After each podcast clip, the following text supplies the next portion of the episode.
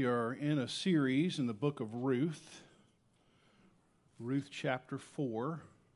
And if you don't have a Bible, there's a blue Bible in front of you somewhere, page 224. Um, Ruth 4. It's the last chapter in this little book. And we're going to make a reference to 1 Kings and Luke 5. So you might want to find a way to put a marker in your Bible there. 1 Kings 17. Again, if you're using the blue Bible, it's page 299. And Luke 5 is 860. We've approached the book of Ruth like a, a mini series. Uh, four chapters, four episodes.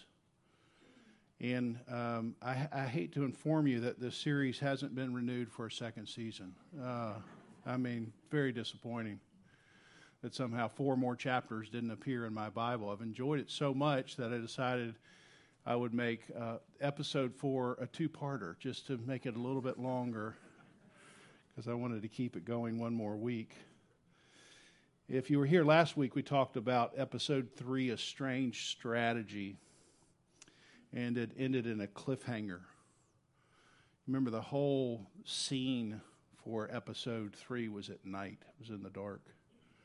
And nearly the entire time, there was this very uh, tense section of the story where Boaz and Ruth were laying down together alone in the dark. And there was great risk taken. There was a lot of sexual tension. There was whispered promises and proposals. And in this very strange chapter, the Moabite servant Ruth proposes to the Israelite landowner Boaz. And Boaz whispers back to her in answer to her proposal, Yes, I'll marry you. It's a great, great scene. And just as you're you're wiping a tear from your eye and just saying, Oh, this is so beautiful, and cue the heart emojis and everything. Boaz says, But there's another man. Oh, no. I mean, how can it be? We've waited for this to just culminate at this moment. And he whispers to her, There's another, there's another Redeemer. And you just are screaming at the television screen. We don't want another Redeemer. We've, we've been waiting for you two to get together the whole time. And episode three ends just before the sun breaks the horizon. Ruth slips out of Boaz's arms makes her way back to Naomi. And Naomi, you remember what she tells Ruth she has to do? It's that four letter word nobody likes wait. This, this active, risk taking Ruth, all through the story, is now told to wait. She's come to the end of her action, and now she has to wait on somebody else. And we mentioned that waiting is not a flaw in God's design, it's a feature. It's very helpful for us to know that.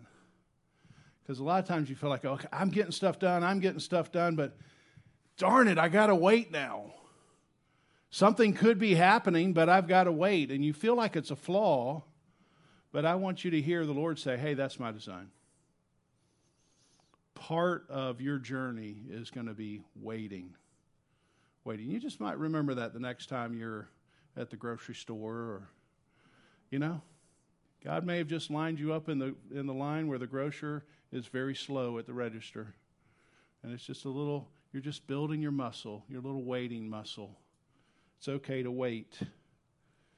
And so here we find ourselves the sun has broken the horizon, Ruth chapter 4 verses 1 through 6. Let's stand together as I read these 6 verses.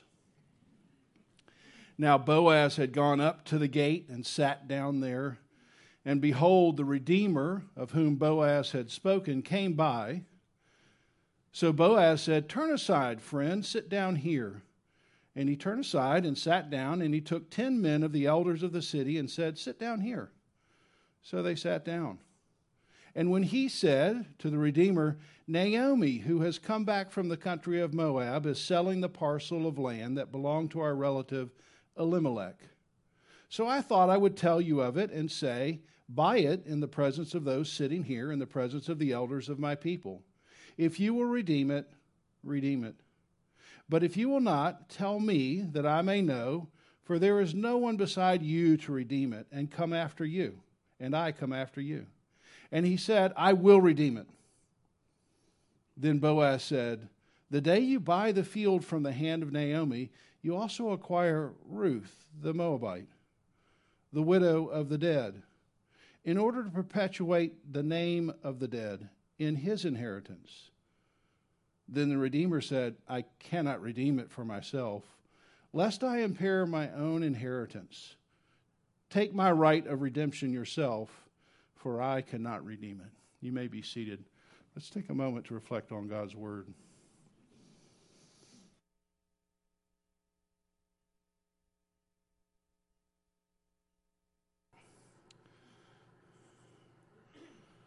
I'm going to begin this sermon today by reading this poem that you have in front of you if it helps you to follow along. Above all, trust in the slow word of God, slow work of God. We are quite naturally impatient in everything to reach the end without delay. We should like to skip the intermediate stages. We are impatient of being on the way to something unknown, something new. And yet, it is the law of all progress that it is made by passing through some stages of instability, and that it may take a very long time.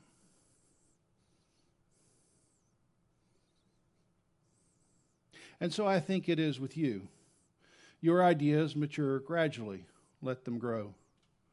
Let them shape themselves without undue haste don't try to force them on as though you could be today what time, that is to say, grace and circumstances acting on your own goodwill, will make of you tomorrow.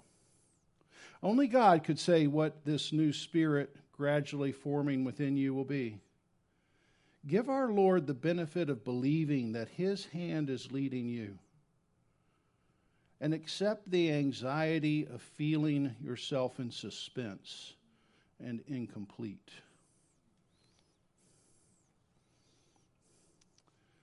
How about you? How do you do it trusting the slow work of God? I want to ask for a show of hands who prefer to skip the intermediate stages. Hey, God, I can tell we need to go this direction, but can we just skip over all the stuff in the meantime and just get to the end? I wonder what happens to you emotionally when the work takes a very long time.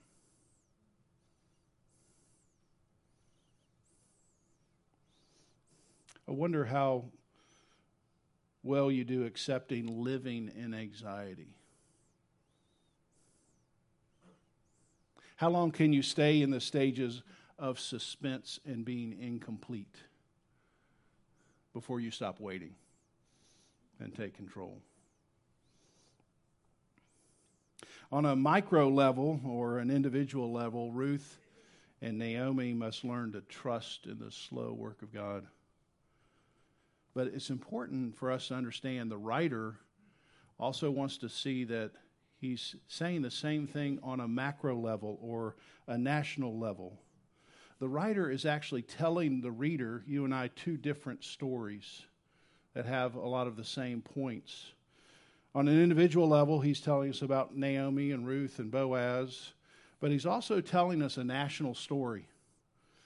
He's telling us how Israel went from judges to kings.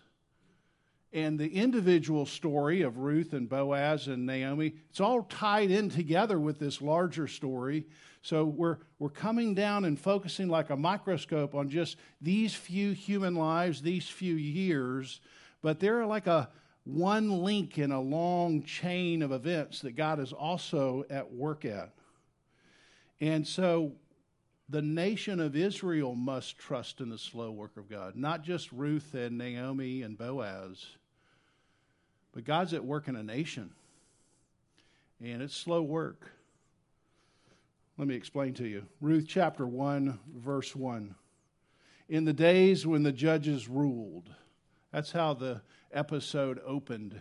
And you're supposed to understand in that that it's a place when the country, or a time when the country was in chaos. There was a, a cloud of spiritual darkness over the land. And it seemed so dark that it seemed like no real spiritual light or life penetrated it. It was just a country where, and it says at the end of Judges, where everyone did what they thought was best. Can you imagine living in a country like that? Where it just feels like everyone does what they think is best, that there's some kind of spiritual cloud that has covered the country, and, and it just doesn't feel like much real life and life penetrates into that time. Well, that's, that's the kind of time that Ruth lived in. And this tiny book of Ruth is like a little tiny wedge in between Judges and 1 Samuel where kings come into play. And maybe Ruth is like a like a small pebble in your shoe. So that you're reminded at every step, even if things are chaotic around you, every step you feel that little tiny pebble to say, hey, God's at work. God's at work. I mean, lots of things may, may be moving forward quickly, but every, every step you're reminded by just reading these four chapters, even if it's chaotic, even if it's darkness in my life or over a nation, God is still at work. And that my life, my time is connected to a, to a larger story. Ruth's life was connected to a larger story. I hope you know that your life, your life is connected to a much larger story. Way outside of the time that you're actually going to be alive. God has been working to bring you into the timeline, in an, into this little piece of the fence. And He's going to use your life to connect it to a much larger story. And the writer wants us to see that God's at work in your own individual story, but He's also work, at work in a nation. And we know that from chapter 4, verse 13. So Boaz and Ruth, they eventually get married. Spoiler alert. And uh, she conceived and bore a son. And then all the women of the town gather around Naomi and give her this blessing, which we'll talk about next week. Blessed be the Lord who has not left you this day without a redeemer. He's going to restore your life, and nourish you at your old age. So Naomi, verse 16, took the child and laid him on, the, on her lap and became his nurse. And the women of the neighborhood gave him a sa- name, saying, A son has been born to Naomi. And they named him Obed, and he was the father of Jesse the father of the great King David. So you're supposed to feel that like, wow, she could have never guessed her, her tiny little life, her tiny little faithfulness. I mean, she didn't live, Ruth didn't live to see David. She may have lived to see Jesse. But we know as the reader and the writer is trying to tell us hey, this little story is connected to a much larger story, a national story, actually a global story. David would give birth to a son who would rescue the entire world. His name is Jesus. So, in the book of Judges, it looks like the entire country was going to hell in a handbasket, as my mother would say. Everything's just going to hell in a handbasket. And you just knew when she said that, just get out of the room because nothing good is going to happen right at that moment. You know how much time passed between the book of Judges and when David became king. It's a long time 400 years. What, what happens if God's using you for something that you'll never see? It'll happen in 400 years. Is that okay with you? Or do you need to get this all wrapped up in the next 15 or 20 minutes? See, I, I, want, I want us to digest that. God's at work in the book of Judges. He's at work in one, in one little ecosystem Boaz and Naomi and Ruth. So he's at work in your little ecosystem, but your little ecosystem is tied to a much larger story, which might be hundreds of years from now. So, do you trust the slow work of God in your life? Do you trust the slow work of God in a nation? Does absolutely everything hang on the 2024 election? See, that's what you're going to feel like. What if God's orchestrating something right now, not for 2024, but 2424? Is that okay? That he's lining it up somehow that this great leader is going to come in at a time the world needs 400 years from now, and your role right now for your lifetime, and you'll never see it, is just to remain faithful like Ruth did. Is that okay? Or do we have to get the right person in the right office and get everything straight and get it all done so that I can retire and feel good about that? I mean, do you see, our, our, the way we tend to think seems to be as, as small as a lifetime. And God's trying to help you say, see, He's doing something so much bigger. And yes, you're important. Your little faithfulness is important, like Ruth's is. But he's about something so much grander in your life. And it really matters how you live.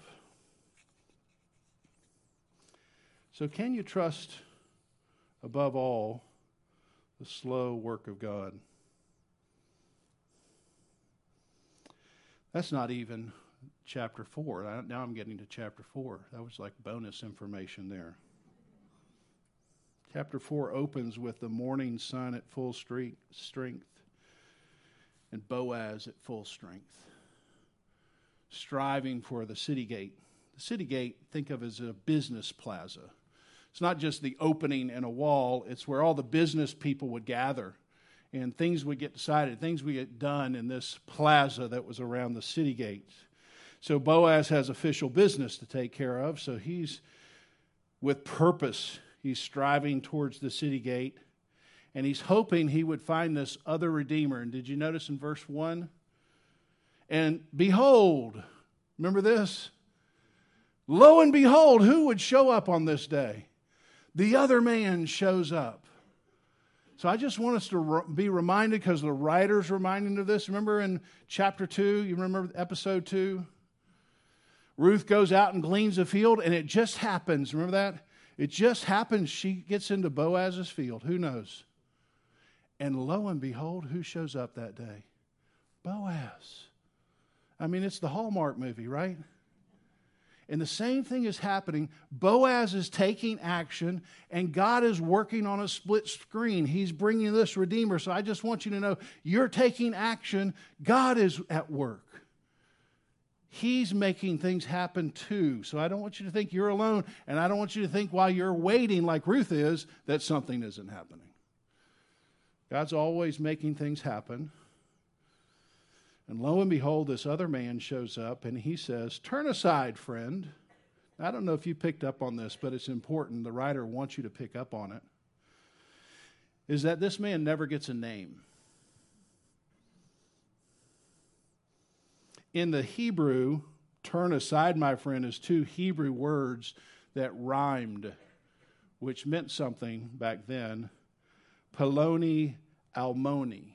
That's how you might say it. Turn aside, Poloni Almoni. And it be the way we would say, turn aside, Mr. So and so. Just, you, you don't even get a name. Just you're Mr. So and so now for the rest of this story. And Boaz calls over Mr. So and so and asks him to sit down. He gathers these elders around to say, hey, we're going tra- we're going to have a transaction here. And he explains the situation with Naomi to Mr. So and so. Mr. So and so never heard about this. Hey, I'm the nearest relative, I'm the kinsman redeemer. And Boaz tells the story, or maybe say makes the offer in such a, an interesting and I would say shrewd way and it feels like a test. You tell me what you think. it feels like it's a, he's giving away a piece of information to sort of test what kind of kinsman redeemer is this person going to be. So Boaz informs Mr. So and so that the old widow Naomi is in financial hardship. She needs to sell her land. And your payment for the land is going to help her, like Social Security, is going to help her get through her old age. But when she dies, you get the land. So you get to add this to your real estate portfolio. And so Boaz says this in verse 4 But if you redeem it, then redeem it. If not, I come after you. And then he said, This is Mr. So and so, and everyone is leaning in towards their television screen, screen saying, Hope he says no. And he says, I will redeem it. And you're screaming now at your television screen. No, we don't want you to redeem it. We want Boaz. And just before you start throwing popcorn at your TV screen and start yelling, Boaz, what about Ruth? You never even mentioned her. This is the shrewd part. Boaz says, Oh, just one more thing. Now, I thought about this illustration, but it's only going to apply to people who are at least 60 like me. So I'm sorry I'm elim- eliminating many of you all with this illustration, but not, illustra- not every illustration could be meet for everybody. But how many are going to remember the television show Columbo? Okay, everybody over 60. Right, and if you remember that show, it's about a detective. He's kind of like a bumbling detective. Smokes a cigar, one eye is kind of closed a lot. He's got a trench coat, and he kind of shuffles in and he doesn't look like he's going to solve any case. He's not doesn't appear to be that smart, and he's always talking to the the the bad person. You don't know it at the beginning, but he's talking to the person who did the crime, and he just kind of asks him sort of strange questions and well, okay, I guess that's all there is. And do you remember what he does? How many remember this?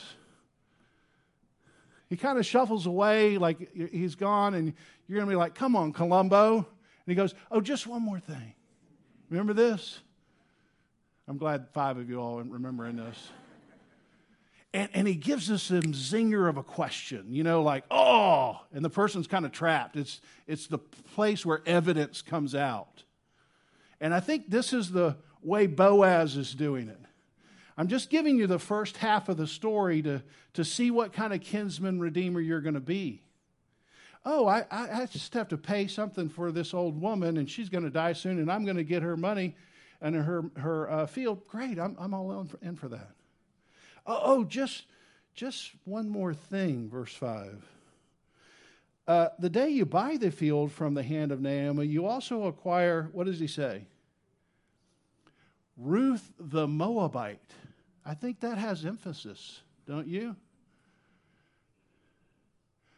Not, not the, you know, the, just the young girl who works hard. No, it's Ruth the Moabite. So this Israeli man is like, I, I know.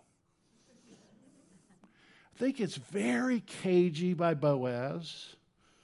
Remember how Jesus says, Be shrewd as a snake, innocent as a dove? There's a shrewdness about Boaz here. And just when it looks like Boaz is going to give away his chance at Ruth, he tells Mr. So and so about Ruth the Moabite. And he says, Here's the real offer, Mr. So and so. To be the true kinsman redeemer, you'll have to pay so that someone else prospers. That's key. If you really want to be the true kinsman redeemer, the person God has designed to be a kinsman redeemer, you get to pay and someone else gets to prosper. You get to pay and somebody else gets the profit. Are you good with that? You feel the test there?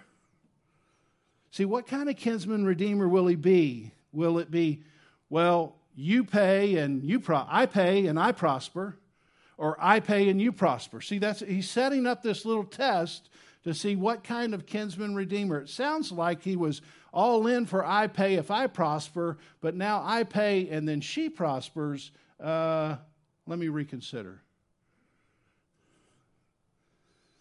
Verse 6 Once Mr. So and so discovers the cost, he changes his mind. Now, now let's just try to take Mr. So and so's, get in his shoes for a moment. This is a practical move on his part, is it not? I mean, probably if you and I were his friend, you'd be like, oh, uh, deal went sour. Sorry, bud. Probably shouldn't take that on. I mean, you're going to take on this old woman. She's going to be dead in a few years, but I mean, you take this young woman on. I mean, she's going to end up being your wife, and then you're going to have a kid. And got, you know, your inheritance is going to get all messed up, and probably the practical thing is just not to take that on. He, he does what is practical. One commentator says this Mr. So and so was interested in ministry to the poor only if there was a payoff for himself. The irony, this is the key part, the irony is that by seeking to protect his future legacy and preserving a name for himself, Mr. So and so ended up leaving himself nameless. You get that? I'm trying to protect my inheritance. I'm trying to protect my name. I'm trying to protect my legacy. Well, nobody even knows your name now, Mr. So and so. He missed out.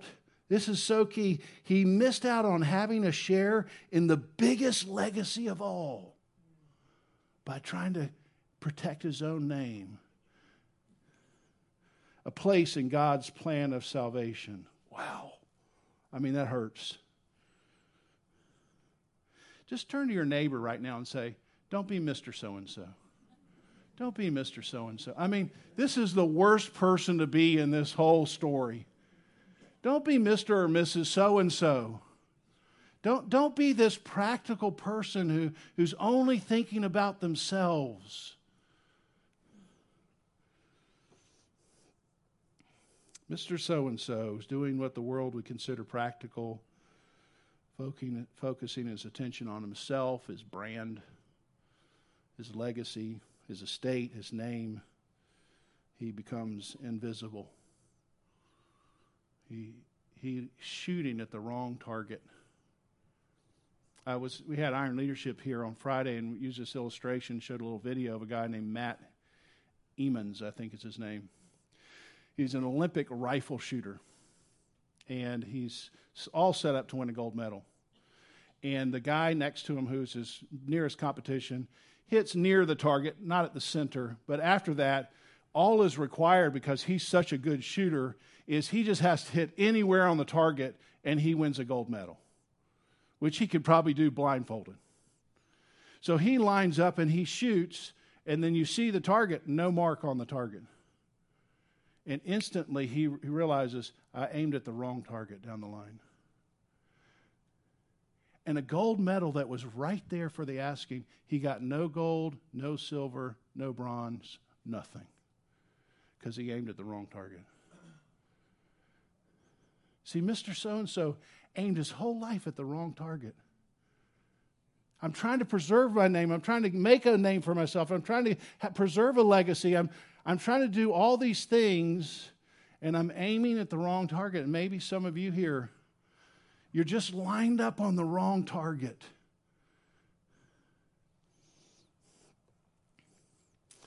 Where did we begin to hear this idea of making a name for yourself in the Bible? You know where that started? It's not Genesis 3. Uh, close. Genesis 11, Tower of Babel. Let's build a tower to the heavens. Let's make a name for ourselves. See, we got to leave a mark.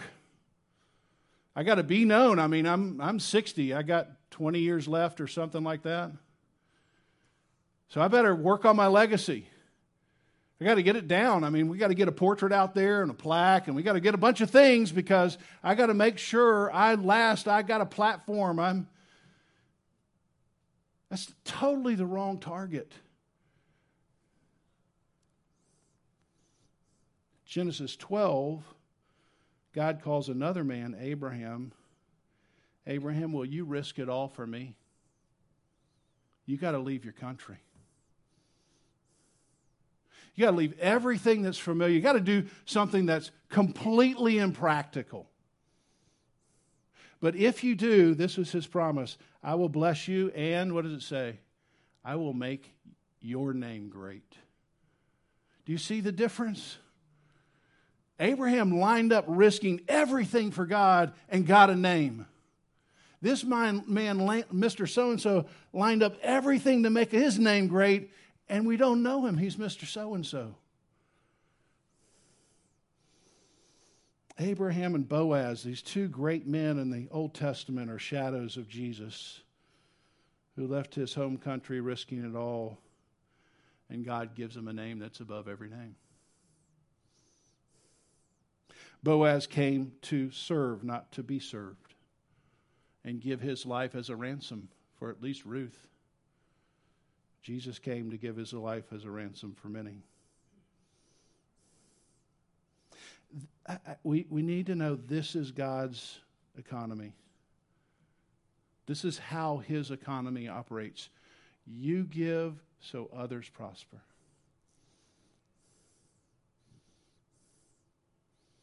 Remember Jesus? Anybody want to follow after me? Take up your take up your cross. You pay so others prosper. That's God's economy. So we get to verse 6. It has kind of a sad and hollow tone. I can't risk, I can't endanger my own inheritance.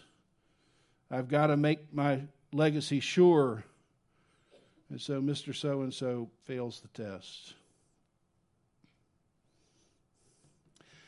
You and I are given tests all throughout our lives small tests, big tests, just to, to help you say, where's your aim? Where's your aim? First, First Kings 17. We don't have time to, to turn there, but it's a story that you know Elijah. There's been a, a famine, and he comes back to this widow, and the widow just has a little bit of oil and some sticks, basically. She's going to somehow try to make some little loaf of bread after, off of this and to feed her son and herself one last meal. And Elijah comes in and says, The Lord's going to be with you, but go home and take what you have, bake what you have, and give it to me. Oh, what a test. Take all that you have and give it to me. Then you'll have enough for more than you could possibly imagine. But imagine a mom and her son you feel that test? I mean, some strange prophet just shows up at my door and I've got to give him everything I have? Yeah. And she makes the right choice. Remember Peter in the boat? Jesus says, Hey, Peter, can you push out and let me do my sermon from out in the water? And he gets done with the, the scene, and Peter's been cleaning his nets all night. They hadn't caught anything. And then Jesus gives Peter this tiny little test. What is it? Hey, can we push out a little bit further out? Can we drop down the nets? And what does Peter say? Oh, he's going to, you feel it, he's going to fail the test. Hey, we've been out all night. You ever done this with God? I mean, you can feel the test, but you're like already negotiating, like, in case you didn't notice, we've been out not all night. But these great words you need to know in Luke chapter 5 because you say so. I'll do it. What a test. And Peter is given a great name just from passing this little test. You and I, you and I, many of us right now, we're in a little test. Somewhere God has placed you in saying, is it going to be about you or is it going to be about me? I don't know. You know, this passage is so. Aren't you glad I just stayed to six verses today? But just what's been rolling around in my mind, I want it to roll around in yours so you can have fun with it this week. Do I really trust the slow work of God? Not just on my individual level, but a national level. Is it okay that he's working in America today for something that he's lining up for 24 24? Is that okay? I mean, answer is yes, because you can't do anything about it, but. So, can you trust in the slow work of God? And in the meantime, when He gives you these little tests, can you, can you risk it all? Because you're, you're living for His name, not your name. Or are you lining everything up so everything's good just for you? Might be aimed at the wrong target. Let's pray together. Lord, as you had these just these six little verses, story from 3,000 years ago, has such power for us today. Everyone here is easily drawn into becoming Mr. or Mrs. So and so. Just living our lives practically, not really seeing the test that you're putting out there in front of us to risk, to trust in you in a way that we haven't trusted before. And maybe some of that trust is just in the waiting, waiting on the slow work of God. You're at work right now. Would you, would you help every heart hear, hear your voice? I pray in Jesus' name. Amen. Let's stand and sing our closing song.